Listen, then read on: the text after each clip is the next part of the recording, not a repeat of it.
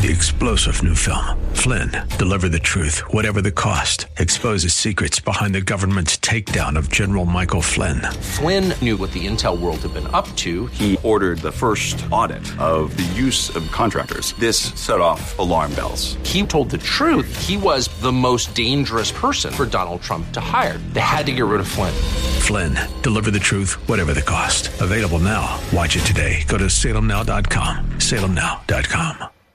Invest time, personnel, and resources for the best return and results. The scriptures say there are two things on earth that will last forever God's Word and the souls of people. It's my hope that you, your family, your church, and perhaps even your business will pray about giving a tax deductible donation to the Bible Live at this time. Together, let's expand this historic broadcast of the scriptures to other cities across our nation. A sound investment for both time and eternity. You can donate by credit card at the Bible Live website, www.thebiblelive.com, or mail your check for the Bible Live to P.O. Box 18888. That's P.O. Box 18888, San Antonio, Texas 78218. Welcome to the Bible Live Quiz Hour. It's time to test and grow your knowledge of the Bible. The entire Bible every year.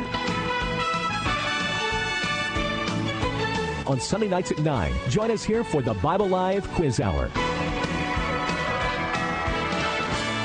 Soapy will ask questions from the Bible Live leaders. You call in with the correct answers, and you win. It's just that simple. So get out your Bible, put on your thinking cap, and hit that speed dial. Because here's the host of the Bible Live, your Apache Indian scout through the Book of Books, Soapy Dollar. All right. Oh, it's a little bit loud, but that's okay. Not a problem. Here we are. You good, J- Jacob? You Oh, over there? I am always good. Now, the earphones could stand some improvement, but I'm good. but you're fine, but the earphones can be adjusted a bit. Well, folks, I'm thank you for joining us tonight. We are the Bible Live. We're ready to get started tonight. We're continuing our way through the Gospel of John. Now, normally in our Bible reading schedule each year, we are reading the Gospel of John during. Um, during Passover, during uh, the time of the observance celebration of Resurrection Resurrection Sunday, which is April first this year. Uh, but uh, somehow this, I, I think it came a little earlier in the year on the schedule, and so we, we weren't we were still back in the Second Kings, the week of. Uh, Oh, is that right? the, yes, but but now we're we're into the Gospel of John. Last week we started the first nine chapters, and uh, tonight we'll we'll consider we'll continue our consideration of the Gospel of John, starting at verse uh, chapter ten through twenty one. And uh, Jacob and I, we got a chance to visit a bit before we the program tonight, as always. But uh, uh, we've talked about some different matters, and, and um, so we're kind of going into the Gospel of John tonight. It it is the most it is the more theological. I I think now. See, I, I don't know if if this would be accurate. Um, if you would agree with this characterization. Uh, to me, John seems to be the one who deals more with the actual uh, theology of the Messiah, the theology of redemption, the th- salvation, and, and what what uh, the redemptive plan of God. Uh, Matthew, you know, his targeting, he's speaking more, particularly, especially to, uh, I guess, the Jewish mentality of uh, the Messiah, the King of Israel, that sort of thing. We generally look at, we're taught, I, I would say, generally speaking, in our evangelical churches, I, I suppose I would say, uh, that Matthew principally talks about Christ the King, his his uh, messianic role and his messianic title and position. The, the Mark talks about Christ the the the servant role that he, he's ser- he, serving others, giving his life to serve others, and so on.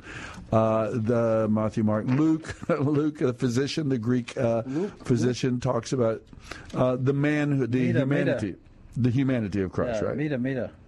What's Look, that? look. Look, look, the plane, the plane, master, the plane. Uh, well, anyway, nobody knows what we're talking about. You know, that was a long ago I did see the movie. TV program. I did see that uh, movie that's on at the theaters right now called. Uh, I can only imagine, or no? no, well, we saw that. We saw that. But I. Uh, There's but- another. Yeah, the apostle. about, the apostle. yeah. uh, talking about Paul, I suppose. It is, right? but it's really from Luke's point of view Oh, because inter- he's the guy that visits him in prison and all that kind of stuff. Huh. It, it's a somewhat imag- imaginative, but it's uh, but but it's a good it's a good movie. Mm-hmm. That's what I had heard that it was had a lot more, more dramatic uh, sort of. Uh, uh, it wasn't uh, strictly or particularly strictly uh, biblical or anything, but but that it remained somewhat faithful uh, to the idea of the of uh, the Apostle Paul. Well, that, that that's interesting as well. But uh, anyway, and then we come to John, and. and um, it, it it is more theological and has raised so much so many questions, Jacob, in my own mind these days. Things that are going on in our world and the uh, and the, th- the things that you mentioned even before the program. There is so much chaos. It seems like there's so much chaos in the world that more and more uh, labels are are becoming almost useless because uh, they don't really describe they only describe groups social groups that people belong to they don't really describe in many cases or maybe i would even go as far as say most cases they don't describe anymore what people actually believe there was a time when someone said you know i'm i don't know I'm Catholic or I'm Baptist or I'm Presbyterian or I'm uh, this or that or the other. That that meant something that described a little bit about what they actual actually think and believe. Now, I suspect the same thing goes on in the Jewish world. Is that true? what they believe. Some people, well, some. Uh, uh, some people you've you've told me there are various groupings or various kind of uh, yeah, there's Reformed, yeah. Orthodox, Well, the difference is Hasidic, all these. Yes, but the difference is, uh, is now you can help me out on this, but I think in the Christian world they have denominations, and the fact that it's mentioned by demonation is just a coincidence. But whoa, but I'm joking. I'm joking. Oh, good. I'm glad. But but all joking aside, uh, they you might call it denominations, but the difference is all Jews basically have the same fundamental theology. The difference among the groups is this: is that how many of the commandments they think you should follow. The Orthodox sort of say, "Hey, do them all." Uh, basically, the middle ground is do the ones that apply to other places like in America, but not. But you don't have to do the ones that apply only in Israel. And the Reform says, ah, just do what you can.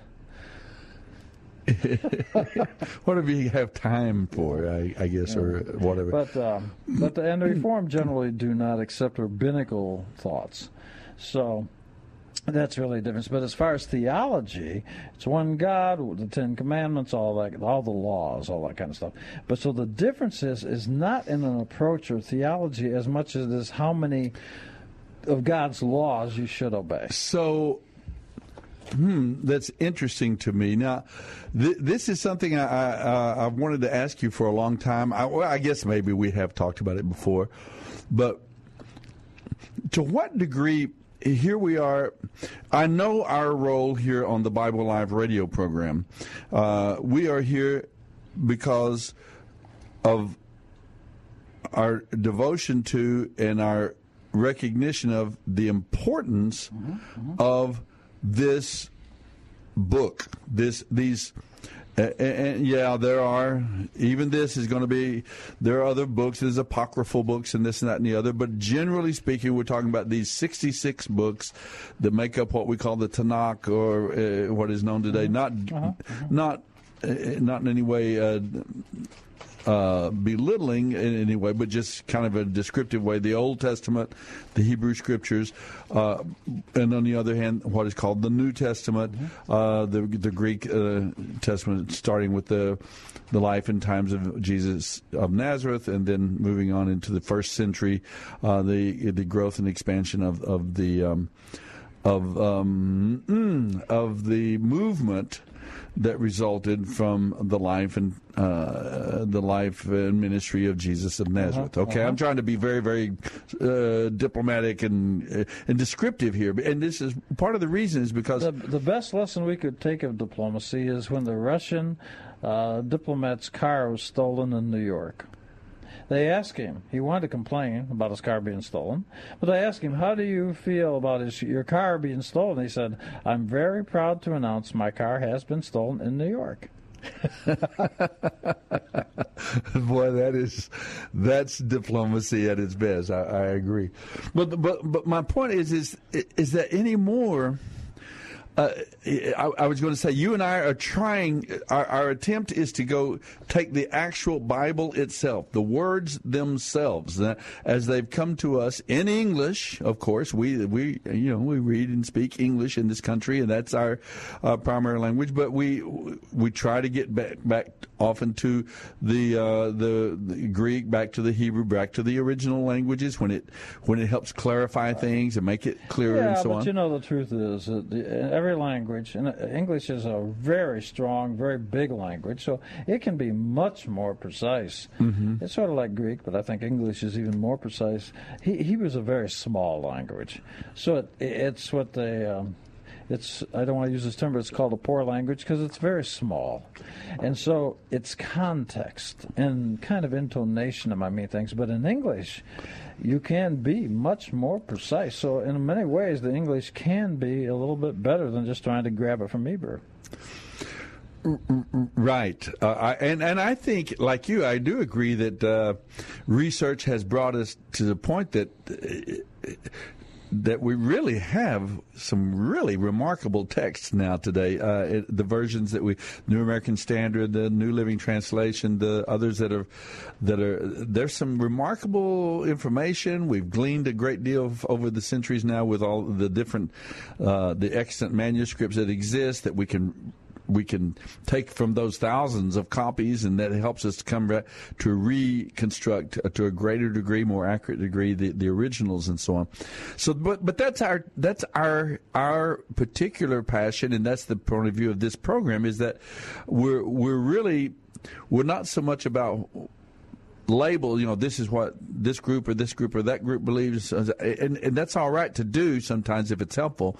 But essentially, what we're trying to find out is what does the book itself actually say, and, and it's and that in and of itself is quite a task because there actually is not one book. It's in some ways, uh, in some ways, it is one book. There's a consistency, and there, there's a uh, there is a, a line. Uh, there is a narrative throughout the entire Bible that binds it together as one book. But it's mm-hmm. 66 different books written over a period of about 1,500 years and by 40 different authors. And and we know the complexity of the book itself in the scriptures. But uh, in other words, we get the privilege of just focusing on the text and what it says without labels and eh, whether it's Baptist or this or that or the other, our primary, eh, we know what we are. We're honest about where we are and, and uh, where we come from, our mentality, but but our real passion is to go right to the book itself, read it, talk, and, and hear from our listeners their take and their uh, experience with the scriptures. But I, am getting all bound up here in, in details, but I, I guess what I want to say, Jacob, is that we're it seems like we're living in a time when when labels are becoming almost meaningless because they don't stand for what somebody actually believes mm-hmm. about God anymore or believes uh, you know about these things and I uh, like I said in the Jewish world you've got Orthodox you know Reformed you got and you, you have Messianic you have Jews who are just as much Jews as anybody else on the planet who believe that you know who who look to Jesus as the Messiah he was the Son of God that sort of thing and, and they're they're just as much Jews as anybody else, I suppose, right? And so, and then we ha- on our side we have these denominations, as you call them, and they're they're not just name differences. Some of them are based on, on worship style. Some of them are based on um, uh, just history, uh, style of worship, different uh, and, and, slight, maybe less important doctrines, and maybe uh, doctrines of, of church governance, how they how they govern themselves, and so on. Some things more particular to each group, uh, respectful of societies and language and cultures that they're part of. But um, but there's a fundamental unity about what they actually believe about God, uh, uh, the Father, the Son, the Spirit, the the redemptive plan of God, the Savior, the Messiah, the blah blah blah. You know, all blah blah blah. I shouldn't use that. Suzanne would say, "Don't say blah blah blah." I mean, How about yada yada yada yada yada? yada. One of those two. But but I don't know. What I'm trying to say is that titles don't help anymore, and I, I it, I don't know if that's good, it's helpful, or if it's um, not because the, people. Someone says they're Orthodox. If someone says they're now, maybe means more in the Jewish world, but when someone says they're Baptist or they're Catholic, or uh, to me, when I'm visiting with, uh, let's say, uh, men, young men and women out at Lackland in the Air Force, and people tell us their background and so on, I, hear it and I hear it with interest, you know, but I interpret it mainly as well. That's what probably your family was. It's kind of what you were raised in or you identify as. But if I really want to know what you believe about God, I have to actually talk to you and ask you uh, and, and and discern from our conversation what it is you actually believe about God because and, and most people even if they have a title of a group even if they are Baptist or the Catholic or this or that. To be very honest, most people don't even really know what their own group believes. Oh, yeah. You know what? Yeah. Their identity is primarily one of uh, their family history. Their, you know, the, their, this is what I, I grew up Lutheran, and so. But if you really get to it, what do actually Lutherans believe? Well, I'm not quite sure. I, you know, I've never got that much into it or whatever.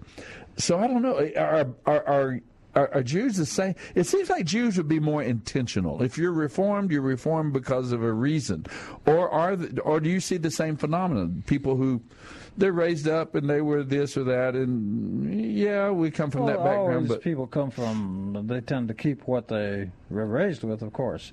But uh, but does it reflect faithfully what they actually believe? The most are they? Uh, I would say more so in the Orthodox uh, and also perhaps in the middle ground, the conservatives, because that's the middle ground.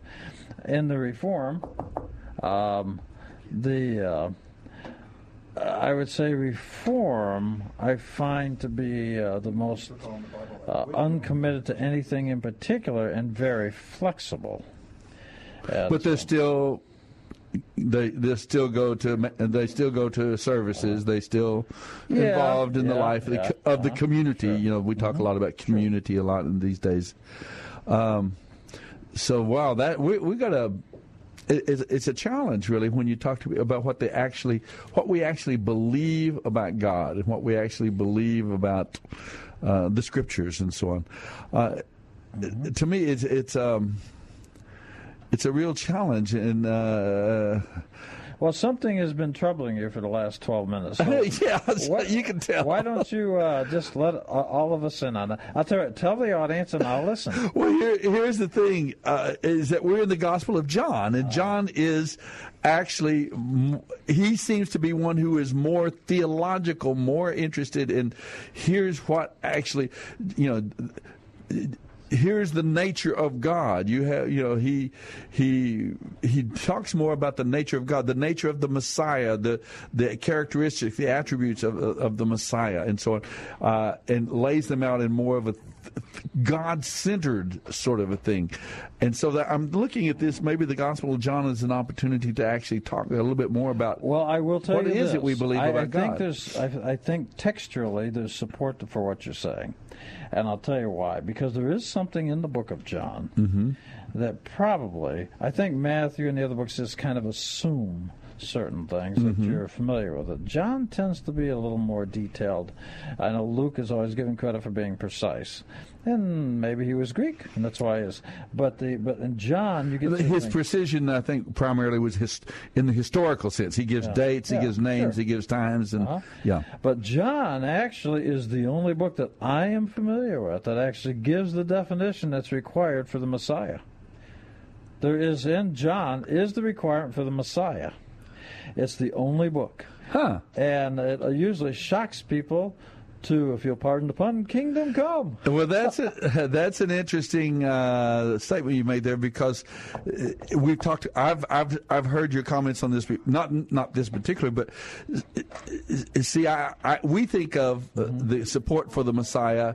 Uh, essentially, the i- i- we think of. I, I don't even know who I'm talking about, but what I've taught, I have been taught, is that the the the the, the support for the idea that Jesus of Nazareth was the Messiah has four essential uh, aspects. One is prophetic, the prophecies fulfilled. Uh, the Old Testament does speak of the yes, Messiah but and see, so on. while that's all true, what you're Uh-huh. saying, that being true, so I'm not dismissing any of that. I know you're not. But that's not the requirement for the Messiah.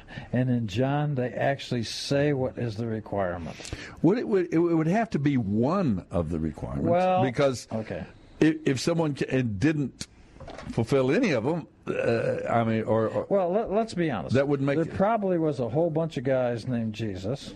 yeah, Uh, there probably was a whole bunch of guys born in Bethlehem. Maybe, and there's a whole bunch of Jews that we know that got crucified. So there's many, many things that I have in similar things. Right.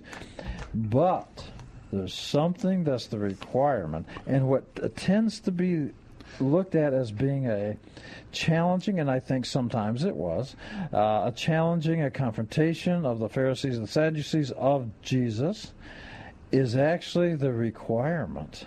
Whoa, how about that? Well, I want us to get to that because I'd like to. It's uh, I'll tell you what it is. You'll find it in John chapter 16, verse 30. Okay, sixteen thirty. I think I remember that, but then I want to get to it. No, shall we go go yeah, to the because we have. Uh, I know we've had uh, several calls or something come in. John, why don't we go start with the first one, and then we'll go from there. I believe the first one is uh, uh, our friend Harold. Let's see, Harold, are you with us? Yes, I am. I I'm am glad to hear your voice tonight. Did I confuse you enough with my my convoluted uh, intro to the program tonight? I I I just kind of been pondering this and running it through my mind. It's something that's been growing on me over the months, uh, weeks, months uh, in the past. It, our world seems to be kind of everything getting That confused. was and- actually Soapy's John Travolta impersonation. He grabbed his hair and he said, "I'm so confused." I'm so confused. But anyway, uh, let us know what what's on. Are you responding to some of that, or did you have a completely different something you wanted to bring up? Well, I can respond to that. Yeah, the world is not quite the way it was. You know, when we grew up, uh, you know, it was easy to say, you know, I'm a Baptist, or my sister would say I'm a Pentecostal. You know, and And, and usually, like it seems to like we understood that if someone said they were Methodist or Baptist or Presbyterian or this or Catholic, what it it it tended to communicate to us. Oh, uh, then I have a general Yeah, but- idea of what you believe. You know, but but it seems like nowadays. The label on the bottle doesn't necessarily tell you what's inside the bottle at all. Well, that's what happens, you know. And I'm learning in my older age. I really didn't know what I believed either, and you know, we just had these labels on us, and myself included. Did we do we really understand what the Word of God says, what the Bible says? You know, not really. Uh, you can discuss. You can show another Baptist friend a, not a verse, but you can memorize a verse and tell him that verse, and he'll say, "What version do you have?" And I'll say, "Well, it's the King James version," and he'll say, "He thinks you're talking out of some other theology or some other religion." It's, we we all Oh, are lands. lacking in under and even knowing what's in our own Bibles, you know, and that's where the com- one of the conflicts is is we're upset with each other because we're not even on the same page. Wow. And uh, but it, anyway, you know, uh, I didn't mean to talk about that, but you know about what. Well, I'm glad you. I, I appreciate the the perspective, though. I really do. Thanks. Yeah, well, uh huh. What was on your mind?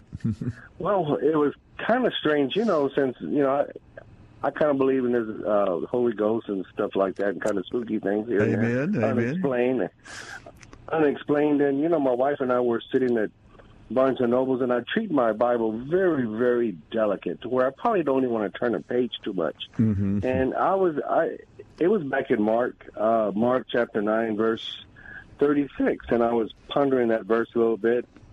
Then he put the little child among them, talking to the child in his arms, and Diana walked off. She was going to go walk around the block or something over there, like she does. And I looked down, and a drop of coffee dropped on the on the Bible, and I thought, oh my God. So it left this little stain, and it finally had dried. I said, what is this stain on top of? And so I looked at the verse, and it's just above. It's uh, Mark chapter 9, verse 31. Uh-huh. For he wanted to spend more time with his disciples and teach them. He had said to them, the Son of Man is going to be betrayed. And I, I know that's a little bit of what y'all probably talked about last week, but I just thought right then, why is he saying the Son of Man? Maybe they didn't realize he wasn't the Son of God yet because he hasn't resurrected. But that's something y'all can discuss later if you like. Sure. Just one comment to me that's really important. Uh, there's a coworker I have at work. He's probably my age, and he had had to run off. He's going to miss a few days because his grandson, about seven, he's fixing to have some open heart surgery. He's, he he had kind of said, "Well, Harold, I'm I'm glad everything's going well for you." And you know, when people are under this stress, they tend to say things that they don't really mean to say. And I said, "Well, what do you want me to do?" Well, will you will you pray for him? And I said, "Well, you know what I'll do? I'll tell Soapy Dollar on the radio if you don't mind." He goes, "No, you have my permission." You know, and the and the grandfather's name is Ruben. And uh, I said, "You know what? I call the show this weekend. I'm going to say, you know." I'm going to tell the radio show that that this young man, seven years old, he's having open heart surgery, and every five or six years or every ten years, they have to do something to his heart to keep it up as he grows. And so, anyway, that's what I wanted to say, and that was the most important thing to me so far tonight. But Great, anyway, Harold. I'll let Thanks. y'all go. You bet. Thanks for calling in. I appreciate it. We will be praying. We will be lifting up this uh, this uh, person that you, you described to us, Ruben, and we'll be praying for them. There's our music. We've got to take a. Thank you for calling, friend. Uh, Harold is called in. You can too. 340-9585. and we've already. Used up our first segment there, but we'll be back in just a minute after these brief announcements and continue with the Bible Live. Give us a call, 340 9585. Dr. Stan Shelton, with offices at Loop 410 and Broadway, has taken care of the Dollar family, that's Suzanne and me plus our three children, for the past 25 years. Suzanne, tell the folks about our dentist. Well, like you say, Dr. Shelton is a dentist for a lifetime. He's got the latest technology. He's busy, but I've never had to wait. And I never dread going to the dentist. In fact, he and his staff are so personable that I actually rather enjoy it. Go to drshelton.com or call 590 7878. Living for the Lord leaves a lasting legacy. Our Daily Bread. Today's encouragement from the Our Daily Bread devotional was written by David Roper. David writes, Some years ago, our sons and I spent a week on an abandoned backcountry ranch on the Salmon River, Idaho's river of no return. One day exploring the ranch, I came across an ancient grave with a wood marker. Whatever inscription the marker may have borne had long since been weathered away. Someone lived and died, now was forgotten. The gravesite seemed tragic to me. After we got home, I spent several hours reading about the history of the old ranch and that area, but could find no information about the person buried there. They say that the best among us is remembered for a hundred years or so. The rest of us are soon forgotten. The memory of past generations, like our markers, soon fades away. Yet our legacy has been passed on through the family of God. How we've loved God and others in our lifetime lives on. Malachi 3, 16 through 17 tells us, A book of remembrance was written before him for those who fear the Lord and who esteem his name. They will be mine, says the Lord of hosts, on the day that I prepare my own possession. Paul said of David in Acts 13 that he served God's purpose in his own generation and departed. Like him, may we love the Lord and serve him in our generation and leave the remembering to him. They will be mine, says the Lord.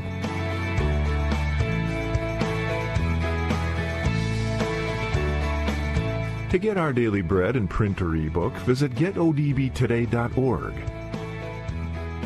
Today's encouragement was provided by Our Daily Bread Ministries. Find out more about your favorite programs and the ministries on AM 630 The Word by going to the program guide at am630theword.com. There you'll get connected to the ministry website, email, and phone number. Plus, find out when your favorite show airs on the program guide at am630theword.com.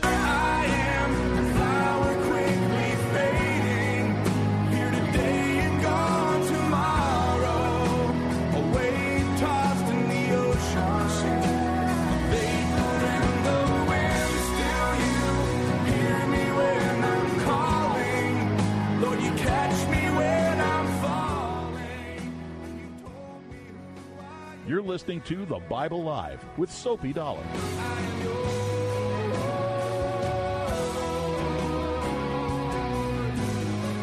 All right, we are back and uh, ready to uh, try to get on into the text, into the passages We're of, actually gonna of the talk Gospel about of it? John. Okay. Yeah, and uh, get into the scriptures. And uh, I, I, I had one in particular I wanted to look at, but then I know Sure, that you sure. got No, some no, stuff please too. go right ahead. Go I, ahead. I, was interested in John. Just treat this like it was your show. John John talks so much. I, I think more than the other uh, gospel writers, but the others uh, definitely mention uh, the Holy Spirit. John talks a lot about the Comforter and that that Jesus is going to send another like me. You know, you know, like him. You know, the and they go into the Greek verb and the Greek, I mean, the Greek adjective, what it means by like me, and so on and so on. Uh, so we have this this promised Comforter. This this.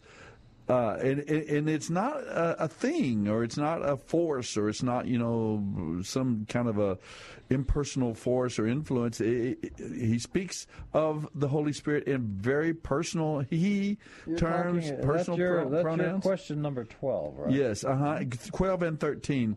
Uh, I just wanted to talk a little bit about the the in the new in the uh, New Testament, and of course in the Gospel of John here, that the Holy Spirit is is prominent. Uh, So the Holy Spirit is the comforter. the Comforter, yes. So somebody just tuned in and they hear the word comforter, would it be fair to say you're talking about the Holy Spirit?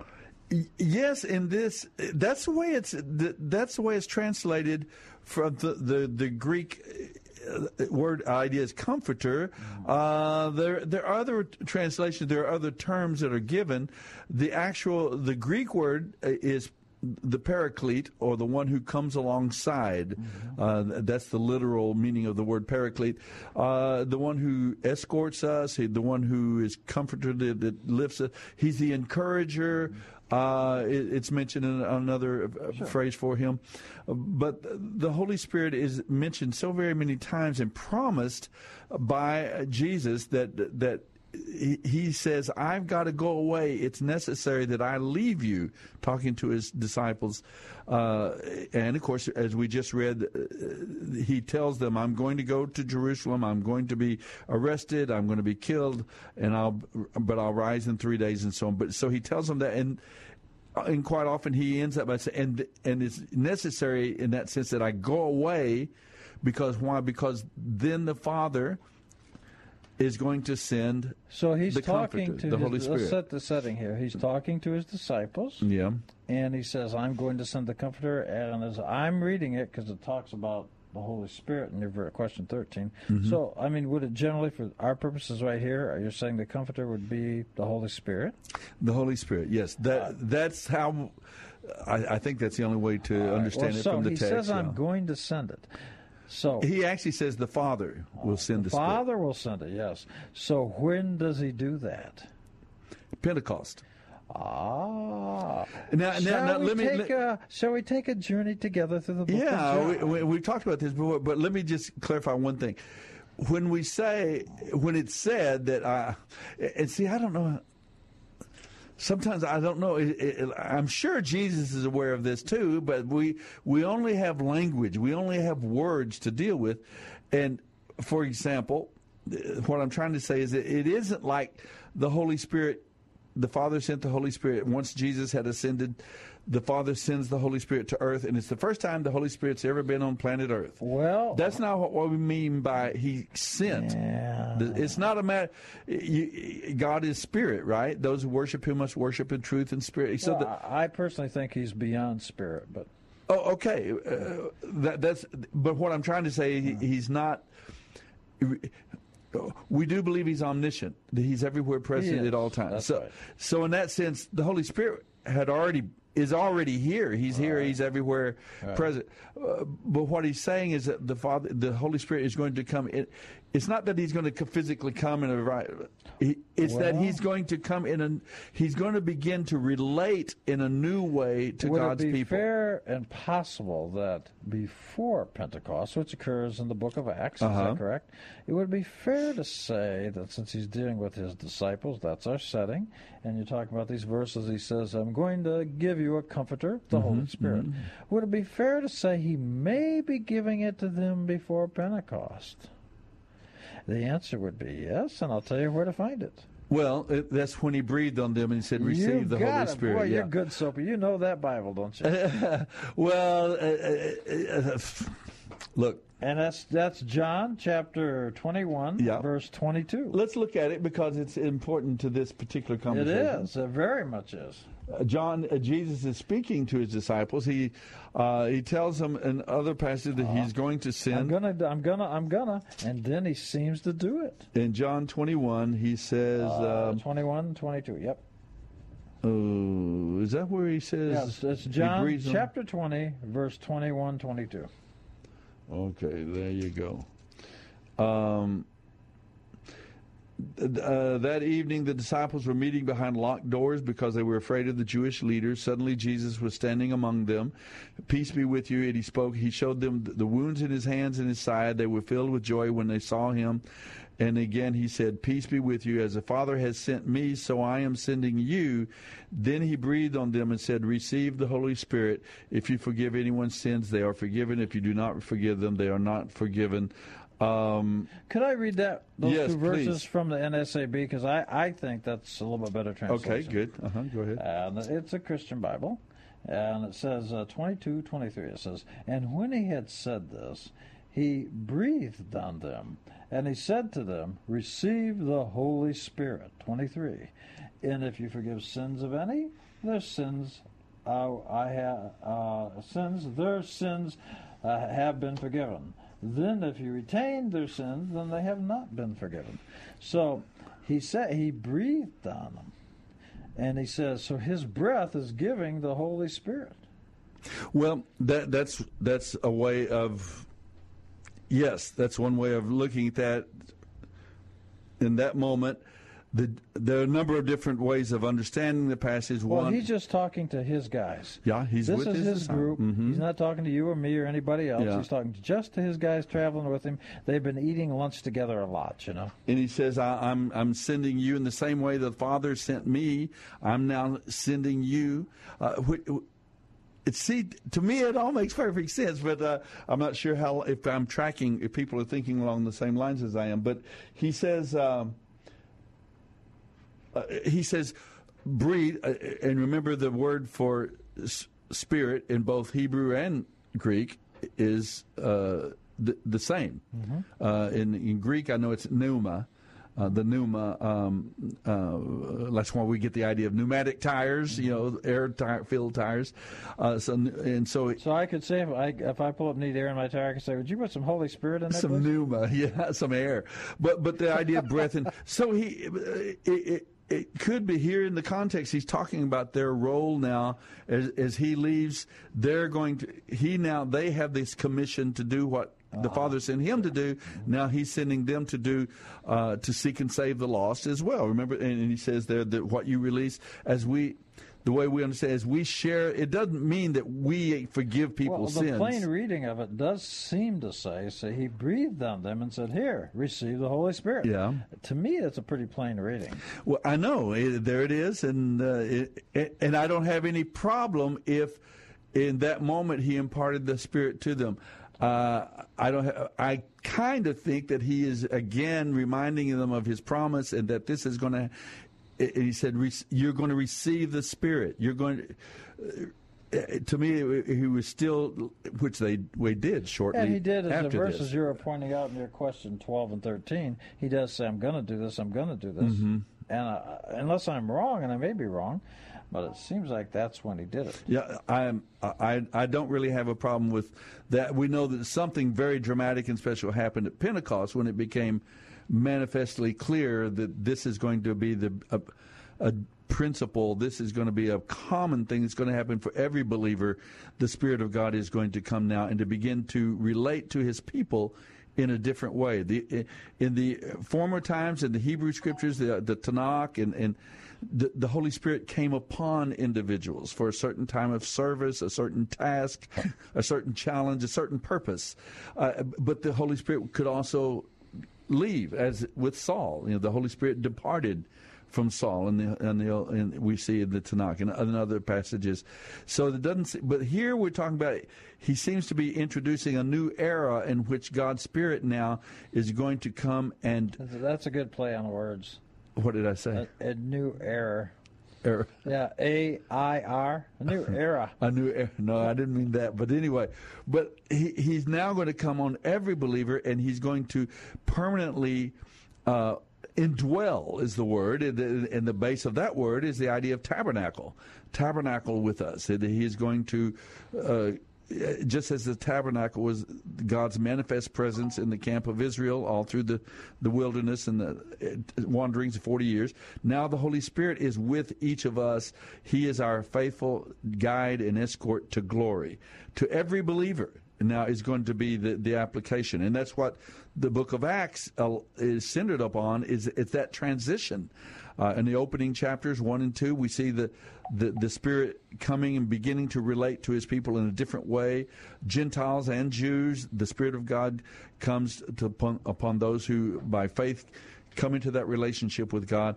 And, and, he's, and He's with us now constantly uh, escorting us, guiding us. Te- and and Jesus himself says he'll lead you, you, know, into from all an truth. outsider's point of view, can I tell you my trouble with this? Yeah. Mm-hmm. As an I'm I'm really sincere. I, I understand. I don't, and don't worry. I and, and from and uh, in no way am I uh, trying to criticize. Or, I know you're not. Doubt, but I am. I do get concerned because, especially in the Christian world, I talked to you know several preachers, Mm-hmm, mm-hmm.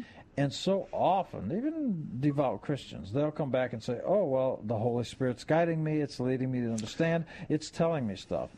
And I, well, in the first place, when they talk about the Holy Spirit with the word "it," right off the bat, I have a problem. okay. But he- aside from that, he's not an it, he's a that's my- he. perhaps that's my poor word choice. Oh, okay. But if they if they okay, say but it, let's say let's clean that up. We'll leave that out because Gotcha. that offends you. He did So let's talk. Uh, what I'm trying to talk about is this: if the Holy Spirit is talking to six different people and telling them six different things, I've only can I, there's only two possibilities. One, they are not telling the truth, or two, the Holy Spirit is not to be trusted because He's telling different people different things. yeah, no problem. I don't have any problem that with it at all. That confuses me. I, I get a little nervous too when people use it. That's a, that's a conversation stopper. Say it that way. Uh, God told me, the Holy Spirit told me th- this, and there's nothing that can be said about that except that. Uh, I, I think it would be generally accepted that the Holy Spirit will never tell us to do something that contradicts the revealed Word of God, a command you know, I'm that so God has glad given us. you said that.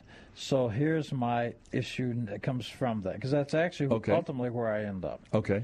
I, uh, how do you, not you, but I mean, how do we, Mhm. let's say, how do we know that if somebody says the Holy Spirit's saying do something, this personal revelation, shall we call it, and you said it wouldn't go against the Word of God, how do you know it's against the Word of God if you don't know what the Bible says? There you go. That was my entire conversation with the first of the program. That's what I was trying to say is that uh, we've lost touch with the book. We've lost touch with what what what the commands of God are and what we really are and what what the instructions tell us and and then we just kind of go off on well I have this feeling and I'm going to I'm going to put that down as the Holy Spirit told me to do this and, and it's just it, it just leads found, to chaos. And as much as I hate to say it, but honesty is an important thing, and uh, I, I, I try to cling on to honesty. Uh, I don't always do it, but truth has become somewhat of a little uh, a little habit with me. And when I hear stuff, I have found that many people that are using the the club of the Holy Spirit all they're doing is they're wanting to win the argument and they're wanting to beat somebody down in submission, saying, "No, I'm right because God's telling me so." As long as I say that, then yeah, that's yeah. what I have found, and I have found that because I do agree with you. I don't think if there's the Holy Spirit's talking to somebody, he's not going to say something, do something against what God's laws are. Let's say, Mm-hmm. and if they say that, then I and I always got to say, well, no, that's not what it says. But I have found that if people don't know, they have no idea what the rules were, what laws God made, and if, then I'm free to make up anything I want to make up. Exactly right, and that's what I, part of the chaos that I'm talking about. When we lose touch with the objective Word of God, the the the, the clear instructions and guidelines. Now, look, I'm not naive enough to say that it's po- totally, absolutely clear. Obviously, uh, God's word, it, it's you have to do a little work if you're going to get below the surface. You have to see what it says, know what it says. You kind of com- see the context, compare scripture to scripture, and, and that's that's a lifetime of, of, delving into God's word and and having a, jo- a joy and a delight in, in, studying the scriptures. That's why you need to be in church uh, to hear God's word opened and read and shared with others and people talking about it and interacting about its meaning. Um, it's not just believe what you want to believe and uh, see on the other hand it, it's not like it's not like we're going to we're going to be sent well, to hell or, let's or talk, let's because talk about we something concrete okay uh, how many times yeah. have you heard people say uh, oh well in the old testament uh-huh. oh god there were they had slaves and god authorized slavery mm-hmm.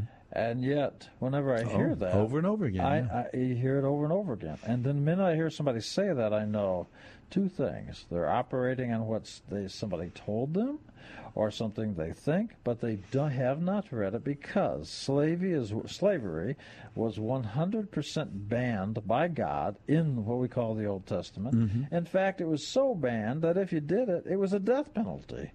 And so when I hear people say, "Oh no, they had slaves and God allowed slavery," and I and I must say that was not God sneezing. Um, it wasn't soapy either. um, but um, but my point is is that I know when somebody says that that they're saying, "Oh, God's unfair," and that to me is the danger of lies and falsehood.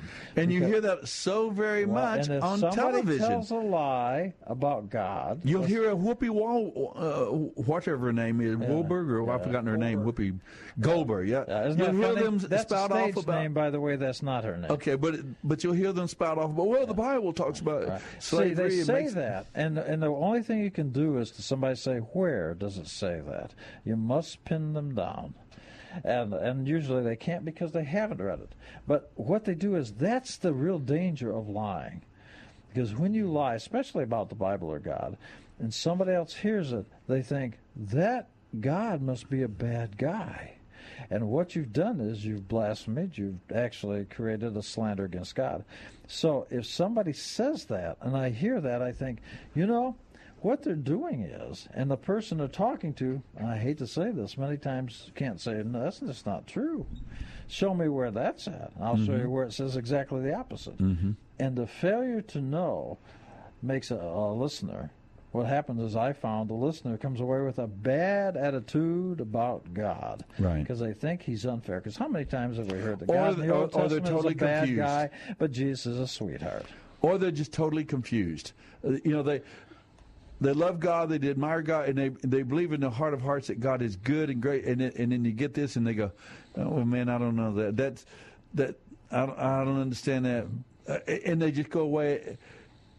Confused and maybe shaken a bit in their understanding, but but holding on tightly to their fundamental well, belief that God is there and God is good. As one concrete example, but I hear that so many times by so many different people, and I sit back and I think, now where are they getting it? And I have found the most effective way of doing it is say, well, I'm w- willing to listen to it. Where? Give me a chapter and verse. In fact, I'm not. I won't say a name. Do not worry. Mm-hmm. But there's another guy that comes on the radio and he says stuff all the time.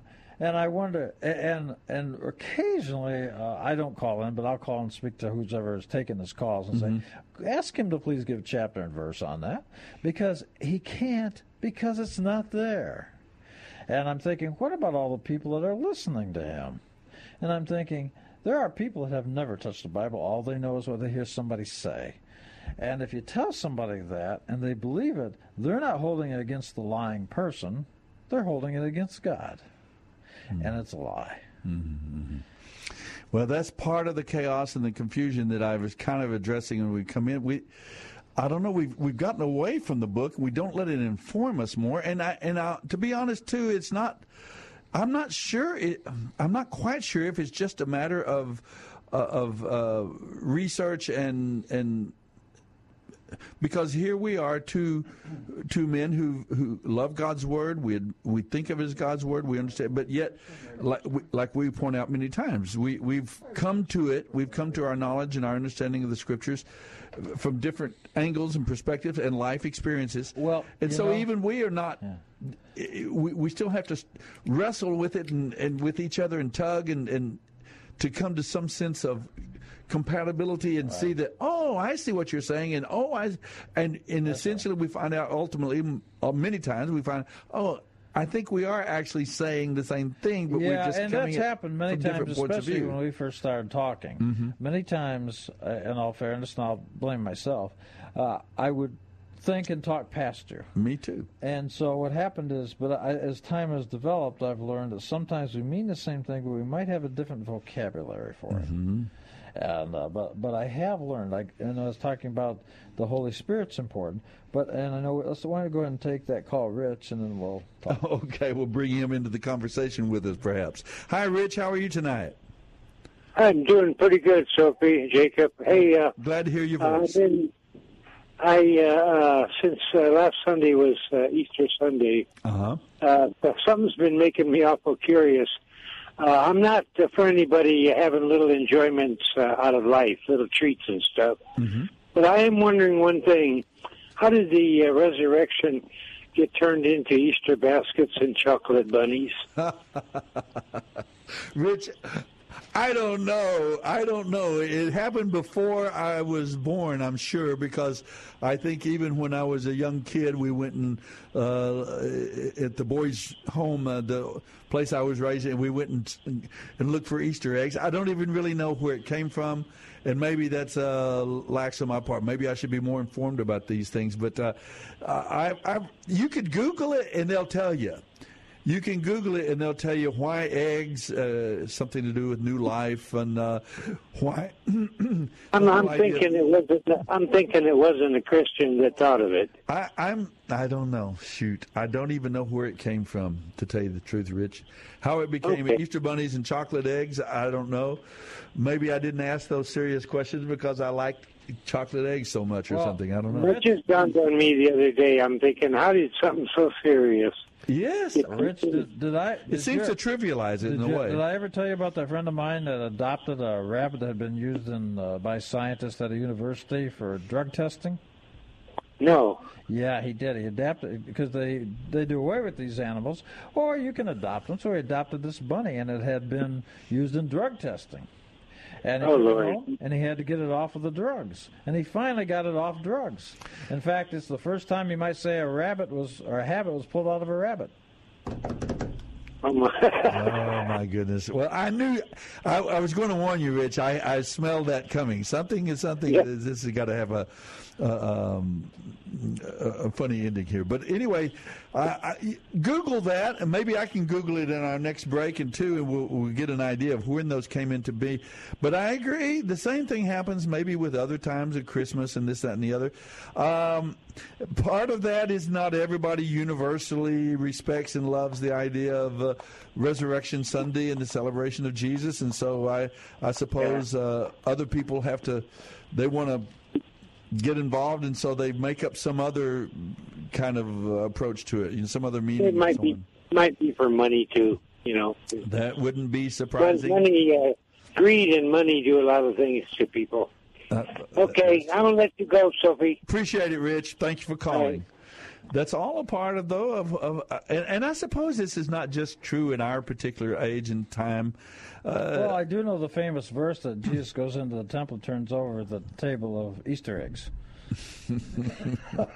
now, when that when that gets to be the change, then I think that might be too much for anybody. But I don't know. I'm, you know, um, Harold asked the question about the Son of Man, and I think I'd like to. I, I believe the Son of Man.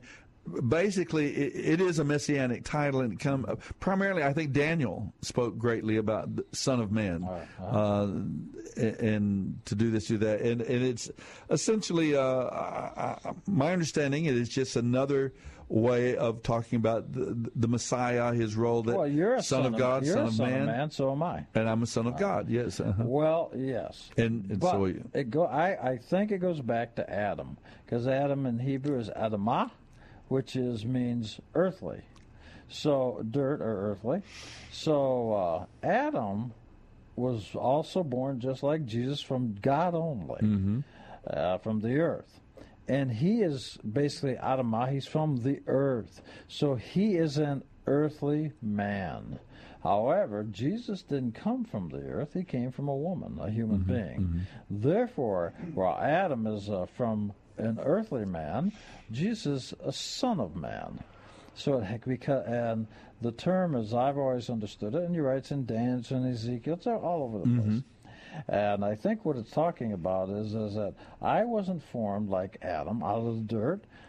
My maternal progenitor was uh, a female, a human. So I am the son of man. Son of man. hmm Uh, that's essentially uh, as, as as as far as I can go. Is I, I just I do know that it didn't begin. Jesus was he often used that title for himself. Uh, he didn't. Uh, he also uh, received worship. He didn't correct his disciples when it says they worshipped him. Or uh, Thomas says to him, uh, "Remember, Thomas is the one that said, uh, until I see the the wounds in his hand and the sword in his side, I'm not going to believe that he's resurrected." I, he wasn't there when Jesus had appeared, and so then we have this record. Jesus appears and he tells Thomas, "Come touch the wounds in my hands," and so on. And Thomas says, "Oh, my Lord and my God." And it, it wasn't like Jesus goes, "Oh, no, no, no, Thomas, you got it wrong. I, you know, I, I'm not God. I, you know, he he receives it. He." Uh, Okay. Thanks, John. John's let me know that our music has begun. The segment is over. This is the he wrote this book we're supposed to be talking about tonight, the Book of John. exactly right. Not that John, right? Well, folks, give us a call, 340-9585. We'd like to hear you about these topics, and uh, we'll be back right after these messages. There is hope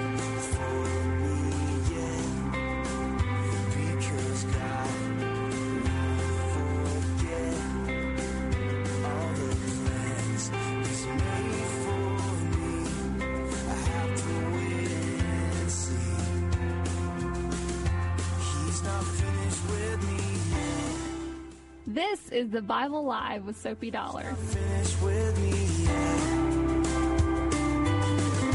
He's not finished with me. Finished with us yet. Maybe that's the kind of the answer to my question here is that uh, God's not through yet, and He's going to continue to teach us. One of the functions of the Holy Spirit uh, we see uh, that Jesus mentions is that He is. One of the ways he's going to deal with his people. Now, we're talking about the Holy Spirit in relationship to believers, to those who know him and are walking with him by faith, uh, uh, are God's people, uh, that he is going to lead us into all truth. He's going to teach us. He's going to guide us. He's going to, he supervises the So role that of brings transformation. me to my original question. Yes. How are you going to know if it's truth or not? uh, the the scriptures. To me, that, that there we have the, the God's Spirit is never going to lead us or, or teach us something that's contrary to the revealed Word of God. Now, that's not that sounds kind of that sounds sort of mm, what's the word that sounds sort of fast and fixed and and kind of rigid, uh, but because the Holy the, the the scriptures give us principles, they give us guidelines and commands, but we obviously it's a complex world we live in. The Holy Spirit. It, but I know I, I think the scriptures. I'll just go with that. The Yeah. scriptures. The Bible says this. He's not going to say. For example, someone says to me, uh, "Oh, um, I'm married, but but uh, I, I- I found this other girl. She really completes me, and, and the Holy Spirit is just telling me, you know, I need to leave my wife and go do this." I said, "No, that, that, that just you're fooling yourself. You're, you're deceiving yourself. God's Spirit's not going to tell you to, to do something."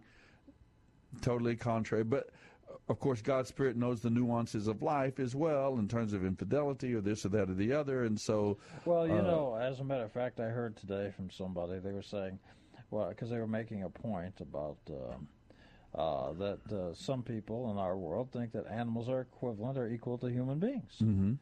And uh, I would, uh, uh, later, I text the person, I said, you know, I do believe that animals may be equivalent to human beings because I know this uh, person that performed, uh, gave vows and performed a wedding ceremony in two cocker spaniels. And sure enough, they did not live up to their vows. They broke them. So maybe they are equivalent to most human beings. yeah, yeah, we, we, that's uh, almost funny if it weren't just too close I to the truth anymore. But let's get to the Gospel of John. Let's use this segment, this segment to actually. I know you circled some things. Well- the, the thing that I had focused on there was the work, person and work of the Holy Spirit. John speaks of the Spirit prominently, but uh, tell me some of the things that caught your Well, attention. the thing is, is that uh, in chapter sixteen thirty, what I was, Uh-huh. verse thirty. I still have that. Uh, well, what I was referring to is this. You see, uh, where's that? 16.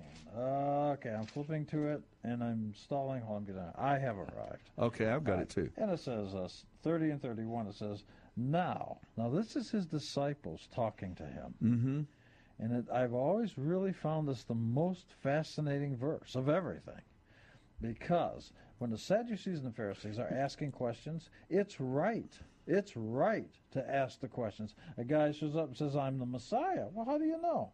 You're supposed to ask questions. And, and his disciples, look what it says in 30 and 31. It says in 30, Now we know that you know all things, and have we have no need for anyone to question you. By this we believe that you came from God. 31. And Jesus answered them and said, Do you now believe? Now, the point is that if a preacher shows up, or even the Messiah, you should ask questions. But the danger is, how do you know if the answers are correct? So, the point is, this is the standard that really uh, uh, the, uh, the disciples are looking at, and I'm going to suggest that from a Jewish point of view, this is important because the Jews actually have a statement. They say, especially in the Orthodox world, even today, Mm-hmm. when they can't answer a question or have, they're confused by something, they'll come back and always say, well, we'll ask the Messiah when he gets here because it's understood that the Messiah will know the Bible, the entire thing, and mm-hmm. he will explain all things. So, knowing that that's the standard, when I read this, I say, whoa. They say, we don't have to ask you any more questions because you know all things. That is the Jewish, even today, that's the Jewish standard for determining Messiah. And that's part of what Jesus says about the Holy Spirit. He says he won't speak of his own. He will he will speak of me. He will reveal to you. He will speak. He will explain and clarify what I have told you. In other words, the, the role of the Spirit is going to be there to uh, essentially uh, teach us what Jesus says. They they're they're one in, they are together. They they speak the same. They're not uh, contradicting one another at all. Yeah, that, that's very interesting. Is it permissible? Let I me like ask, that. Is it permissible the guy that uh, steals a thousand dollars from me to put him in prison for ten years? Is that permissible? Well, I don't know that. Uh, Now, see, Hebrew- I'm picking that on okay, purpose. come on. I know you are. Come ahead. Because here's the point: my sense of uh, revenge, my sense of my sense of justice. Yeah, sure. Yeah, never enough punishment. Never. There's never enough punishment. Always do some more. Mm-hmm. But the point is, that's not what the Bible says. The Bible says exactly the opposite. And so we know, and if you don't know that, so let's say a guy shows up and says, I'm the Messiah, and by gosh, we're supposed to do this. If you don't know that's not what the Bible says, and then you could be easily misled. I personally think, as I read the New Testament, and it says, like in the end times, will people will be misled and confused? I think, and I hate to say this, but I'm thinking. Is that the age we're living in? Well, I, no, I'm thinking that people will be there because they don't know what it says anymore.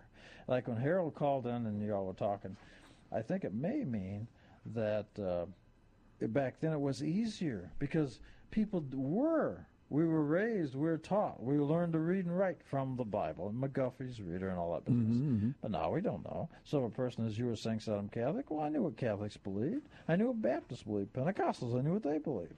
So I could tell, but now I don't know. Mhm. So what happens is, um, he got handed a note. yeah, John wanted to say, is that how cult leaders get a following? Mm. Of course it is, because Yeah. people don't know. And so, but the point is, is that, so like I just gave you a very hard example. Like, for example, I'm taking it from the first chapter of the book of Judges. Remember? They catch the judge, and he had done cut off 70 kings' big toes and big thumbs. Mhm. Now, my sense of justice is pay that guy back. Let him know what he did. Pay him back. But is that what the Torah says? Is that what God's law says? Now, if I'm going to satisfy my own sense of th- lust as far as making my lust for my justice, then I'm good with that. But if that's not what God's law says, then how are you going to know? And that's one of the points. That's why I chose slavery before I'm choosing this one, because you don't know. That's why the book of Judges, that's your test. Because my first thing is I read this mm-hmm. guy's cut off 70 kings' thumbs and big toes. I'm saying, yeah, sure, he's got it coming, right? Seems fair to me. Notice my words, seems fair to me. But if we go back and we know that God's laws forbid maiming, you're not supposed to be like them, even though that satisfies your bloodlust. Yeah, the truth is that's not God's justice. But if you don't know that, there's only one instance in the Torah, in the Tanakh, in the Old Testament, Mhm. where somebody was held in custody. And that was only for overnight, until God told them what to do.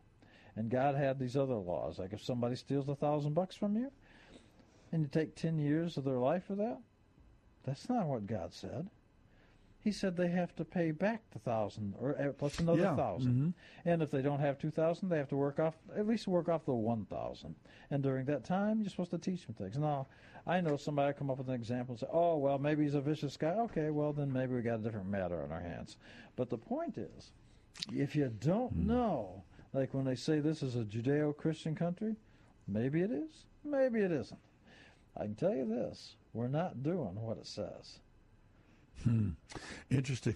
you know what that reminds me of is I remember there was a time a young King Josiah, and um, and w- came to rule. He was eight years old when he came on the throne, and I think as a teenager, uh, the scribes and the, the the priests were cleaning out the temple. It had been boarded up and kind of left off the practice of Sure, sure. Uh, worship, and so and they found the copy of the of the law Uh huh. Yeah. and uh, they brought it to him, and he read it. Boy, good and he example, goes, "Oh my know where- I know where lands!" He said, going. Good "We're not doing what Yeah. it says." You know, There you go. That's a good example. So he read it to the people, and it, and and actually it sparked a. A a revival, one of the eight great revivals of the of, of the Old Testament, uh, became one of those. But even that was not universal. I mean, there was still uh, there was still. I mean, that was the, the leader and the, and, and, and, the godly ones of, of the nation at the time, but there were others who were naysayers and didn't believe that and, and so on. Uh, the same thing uh, happened under another other king, Hezekiah. Uh, is it Hezekiah? Yeah, they had he also had people go take the scriptures and teach the scriptures to the people around the land. What we call, in our modern day vernacular, Mhm. we call Sermon on the Mount. In Hebrew, it's called Hakhel. Don't worry about that. Mhm. But it's an assembly. And every seven years, in the book of Deuteronomy, the Mhm. king, only the king can do this. Mhm. So what Jesus is doing in the uh, see, and people don't really realize that the Sermon on the Mountain is not the Sermon on the Mount. It's not a first-time event with Jesus. It's from Deuteronomy, and every seven years the king must stand up and he reads the Bible to them. That's the king's job. And teaches the law. Yeah. Mm-hmm. So, if you don't know this stuff, and like I was just telling you about in the, like I say, in the first chapter of Judges, seems fair to me. That's justice. Pay the guy back. And I mean, that's my best John Wayne response. Sure. But if I want to control my John Wayne response, and I say, wait a minute, it's my is not, but this is not about me. And that's what Jesus means in chapter 7 of Matthew, I believe. And of course, I am right, of course. When he says, uh, uh, judge not lest you judge, because what law you Mhm. judge with, you'll be judged. Mhm. He's not saying don't judge, quite the contrary. He's saying judge, but you use God's laws. You don't make up your own, because the next guy will make up his. Yeah. And of course, we've seen that exponentially. Yeah, people, uh, that, that's So we're so far removed from the ideal, from the original, the ideal, uh, that, that, as I've often said, the Bible describes a very messy world. I mean, it's it's particularly when you move from the the clarity of God's instructions to His the people of Israel in in the land of Israel and so on. The, and particularly when you take that out into the Gentile world and cultures and societies and, whew, I mean, it becomes so complex and so convoluted and so confusing uh, that yeah, yeah, sure, you're talking about well, is it right to to put someone in jail or prison, and yet, I- mean, the idea that we're going to somehow do away with. You know, Bexar County uh, you, jail downtown You're not- you're or the prison system or but something. here's my thoughts. It's not we gonna happen. try it one time. Let's try for a year. Let's try for two years. Let's see if it works. But the point is, is that look, and this is the uh, this is not my sayings. This Mhm. is old Jewish teachings. If I steal, let's say, a thousand bucks from you, if I if I have the money, I give you the thousand plus an extra thousand. I do to myself what I did to you. Mm-hmm. If I don't have two thousand, then I just work off the one thousand. However, what's fascinating is this: is that uh, while I'm working, you're the victim, and you're supposed to teach me right from wrong, and so I'm being taught right from wrong. And see, this is the rationale. So let's say you got ten years in prison for it. Let's just say. Mm-hmm. What you've done is, I am not now the thief, you are the thief. You took something I didn't steal. I didn't steal 10 years of your life. I took a thousand dollars from you, and you stole 10 years of my life, and there will be a judgment for that. That's that's one way to look at it. I, That- not sure. I- I can't saying- say, "Oh, I see it. I agree with that." No, 100%. you can't say it because that's not our animal nature. And the truth is, we can't get around it. That is the Torah laws. Now, i i you have the victim, and I, it's hard for me. The victim, and it's very clear in Deuteronomy. Uh, you're the victim, and I got to work off the thousand bucks. But while I'm working off the thousand bucks for you, because I'm giving back to you what I took from you, so I'm giving back labor. And so what happens is, while I'm doing that, you have to teach me the Bible, teach me right from wrong, and you were the victim. There's, and then it says, and then when you set me free, it says the most interesting, almost magical words. It says, and your brother shall be restored to you. He's no longer inferior. He has, your brother has been restored. The idea is that was God's laws. Okay, they don't work. We're not going to try them. I don't know if anybody's ever really tried them. But the truth is, that's what it is. But if you didn't know that, and somebody comes along and says, I'm the Messiah, yeah, I know the Bible, boy, I know it, and I know you don't. You know, it's it's interesting you say that. You know, because I often uh, tell people about the remarkable ministry that we're involved in uh, at Lackland Air Force Base, that we get a chance to deal with these thousands and thousands of young men and women joining, coming into the Air Force, and uh, we're we are privileged to help present them the religious education classes so that they have their constitutional right to worship and to to study God's Word together. There, if if that's their desire, it's all voluntarily, of course. There are 17 different faith groups, but we have this remarkable opportunity to do this, and uh, thousands attend and come, and, and lives are changed, and, and so on and so on. Uh, but just today, just this past week, in fact, I learned, and I've always thought that, frankly, that we have one of the most fruitful ministries that I've ever known about and been involved in, even over almost 50 years on the mission field. uh, in terms of uh, of people who are making the decision to trust God and begin to to really get serious about following God and so on because and also the idea that others who have already made that decision but growing in their faith and getting stronger and so on I've always thought wow this is a remarkable thing we're getting to be a part of. But you know there is a ministry that are seeing even more they are seeing even more uh, what what we evangelicals think of as faith decisions. Uh, you know, when Billy Graham gives an invitation to people to to trust Christ and to to receive God's gift of salvation, you know, the invitation time that he uh, often gave in, on his crusades and all. Uh, there is a ministry that is seeing even more decisions than even we are seeing, which we're we're kind of. I've never known anybody to see the kind of uh, the fruit that is that we're bearing in terms of the message of the gospel and people's response to it. And you know what that ministry is? The jail ministry right here in San Antonio. Thousands, hundreds, uh, and I've actually been involved for a decade. I worked at, uh, back in the '80s. I worked at Bexar County, going down uh, two or three, uh, twice a week, and then uh, once a month for a whole day of worship service and and men and women in in uh, Bexar County and other they're so responsive. And I've gone to other prisons and high security prisons and so on.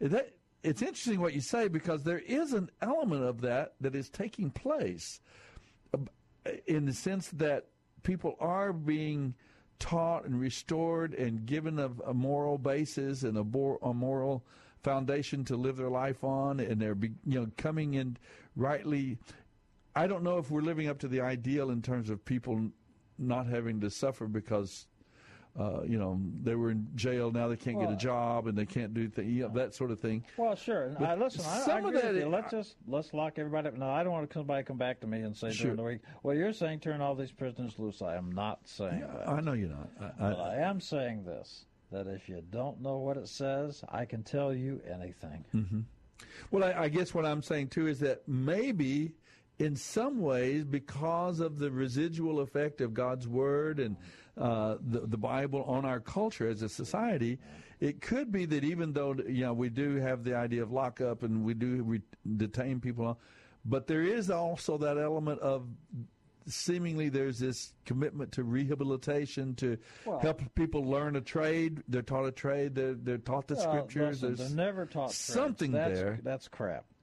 Number one, but I'm going to tell you. They're not caught a trade. No, they're not. No, but I will tell you this: uh, there's uh, and sometimes these laws are harsher because we're talking about what appears. What I'm saying appears to say more leniency, but sometimes they're harsher than what we might do, because the truth is this: if you kill, you die.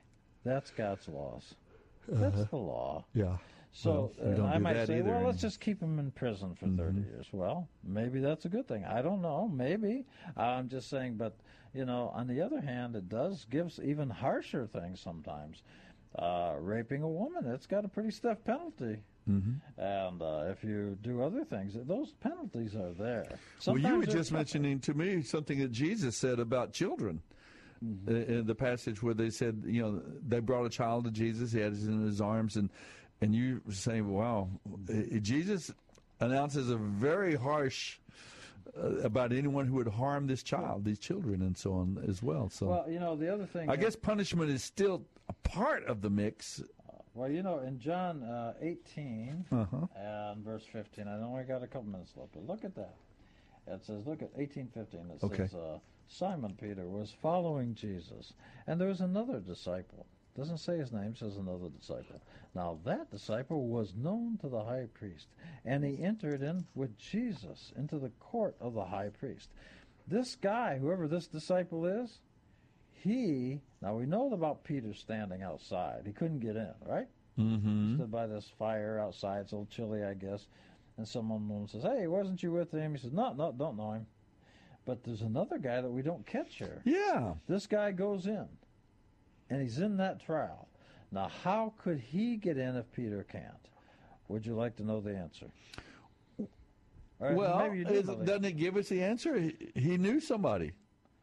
Oh, He it's, wa- it's more than knowing. This As is a- did another of the disciples. That other disciple was, would that be John? It is John because it's, it says, It is the disciple that laid his head on the breast of Jesus at the at the Last Supper or Passover, and that was John. So it's a John. But why can John get in? And Peter, in the next verse, it says, "But Peter was standing at the door outside."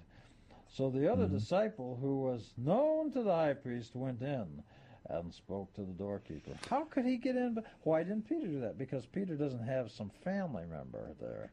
Who is John's father?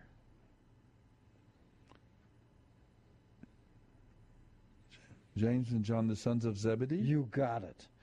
That there are on the Sanhedrin, the top twelve guys. One of them is Zebedee. This is a personal fight with Zebedee and Jesus. He's his boys, John and James, are being led away by this radical Jesus. And he can get in because he's known because his dad is one of the top 12 guys. And he gets in there. And so he was there present during the trial that we all know about with Jesus. He was in there with him. And he did not speak up. wow. Yeah, I know. Wow, and that's why I'm always trying to go to those kind of verses because That's, that's, a little going- explosive. That- Yes. I had never understood that John and James Sure. Were His sons of Zebedee Zebedee, is one sons the of thunder, they're called. Yes, you will find as you read the Gospels who his dad is. His Wasn't dad- it their mother who was saying, Can my children sit at your right hand? That's right. The mother was asking. He says, "Well, it's not mine to give."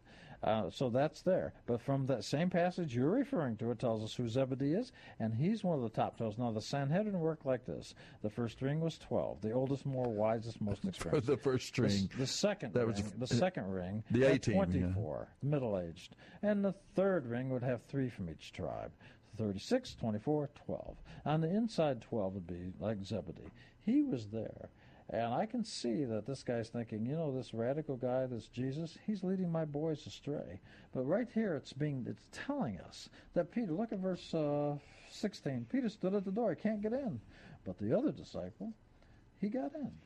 Yeah, that what gives it away to me is that other disciple because often when John is speaking of himself, he speaks of that other disciple whom Jesus well, a loved. he verses says, later, for example. John will say, "And this other disciple was the one that laid his head on Jesus' chest at the Last Yeah, Supper, or the- was really the that other- Passover." mhm. So we know it's John, and about he's the son of Zebedee. And in the, the other book, it tells us Zebedee was on the top ring of the Sanhedrin. So he was in there. So Peter stands at the door. He does deny him. There's no issue about that. But also, John was in there and didn't say a word. But we know how he got in because his dad's one of the big shots. Now, see, that's something we don't stop and think about we're yeah, we really have to ponder that. That's food for thought, no doubt about it. And I think as well later on, when after the resurrection, it's Peter and John that run to the tomb, and John goes on in the tomb, whereas Peter waits at the door, if I remember Sure. correctly. Uh, so, yeah, well, that's an interesting uh, insight about. I, I did. And this is not is this is the John that is later on the Isle know, of I even Patmos. know what tribe that John and J- uh, James was from. They're not Levites, I assume. No, no, no, no. Zebedee? Zebedee is an adaptation of the word Zebulon. Uh-huh, So that's the tribe okay, they're from. uh-huh. Why is that important? Because ah, we're out of time, so we don't Why know is why that that's important?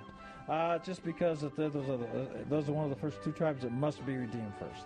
At any rate, uh, as I always like to say, always be the kind of parent person you would like to have for a parent.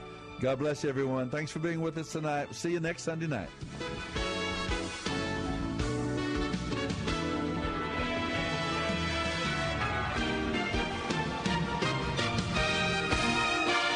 Bible Live is dedicated to helping restore the Bible to our culture and is brought to you by Cru Military Ministry. Mailing address is P.O. Box 18888. That's Box 18888, San Antonio, Texas 78218. Hear the entire Bible every year on the Bible Live, weeknights at 9:30 on this great station. Then join Soapy every Sunday evening at 9 o'clock for fun, inspiration, and valuable prizes on the, Bible Live Quiz Show. Visit our website, BibleLive.com. That's BibleLive.com for more information about Soapy and the Bible Live broadcast. You may also order materials at the website and make tax-deductible donations to help Cru Military minister to our military personnel and broadcast the entire Bible every year to America and the world.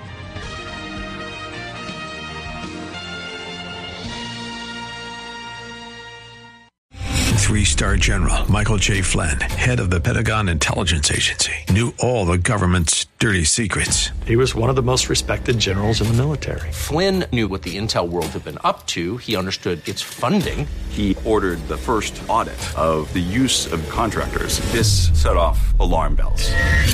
The explosive new documentary, Flynn, Deliver the Truth, Whatever the Cost, uncovers the facts behind this scandal. Flynn told the truth. He was the most dangerous person for Donald Trump to hire. I find out the worst enemy that I'm going to face in my life is right here in America. They took my assessment and they wanted me to change it. And I was like, I'm not changing it. They had to get rid of Flynn. With in depth interviews, archival footage, and never before seen personal records of the man behind the headlines. I just felt like I was drowning. Flynn, Deliver the Truth, Whatever the Cost. Available now. Watch it today. Go to salemnow.com. Salemnow.com.